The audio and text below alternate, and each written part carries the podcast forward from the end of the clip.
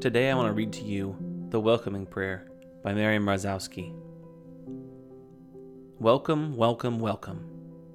I welcome everything that comes to me today because I know it's for my healing.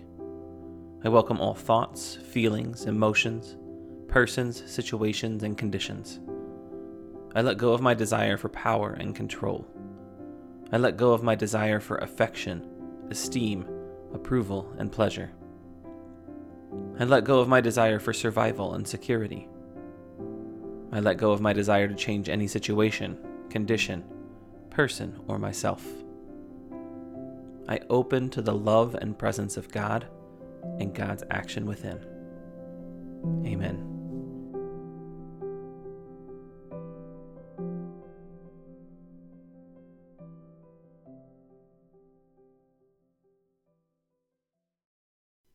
I don't know about you, but I find this poem to be both comforting and troubling because it's essentially calling me to lay down everything that I know my thoughts, my feelings, my emotions, uh, my desire for power and control, for affection and esteem, even so much as to lay down my desire for survival and security. And right now, there's so much going on in the world. This prayer to me feels like an invitation to no longer resist what is happening to no longer try to keep the world at arm's length, but welcomes it in, which is the only way through it. As I read this prayer to you this morning, it brought to my mind Jesus' words For whoever wants to save their life will lose it, but whoever loses their life for me will save it.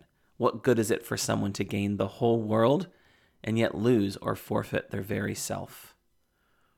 I think this prayer and I think Jesus' words are actually a call to welcome different kinds of death in small ways when we give up our sense of control, when we lay down and let go of our desire for affection, for looking good in the eyes of others, for being approved by others.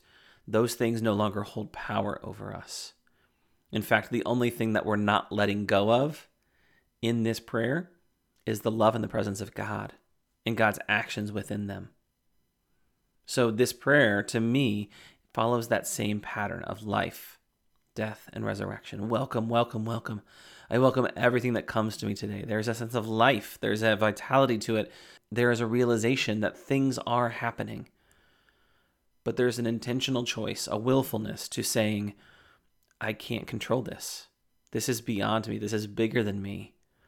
I'm going to give up what sense of control and power I have over how others see me, how I see myself, how I impact the world around me. And I'm going to go to the only thing that actually has true power. Jesus' words What good is it for someone to gain the whole world and yet lose or forfeit their very soul?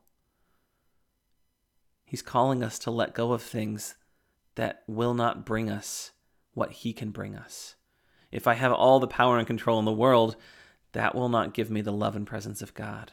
If I have all of the esteem and I look good in the eyes of other people and people are praising me and I, I'm making them happy, that still doesn't bring me the love and presence of God.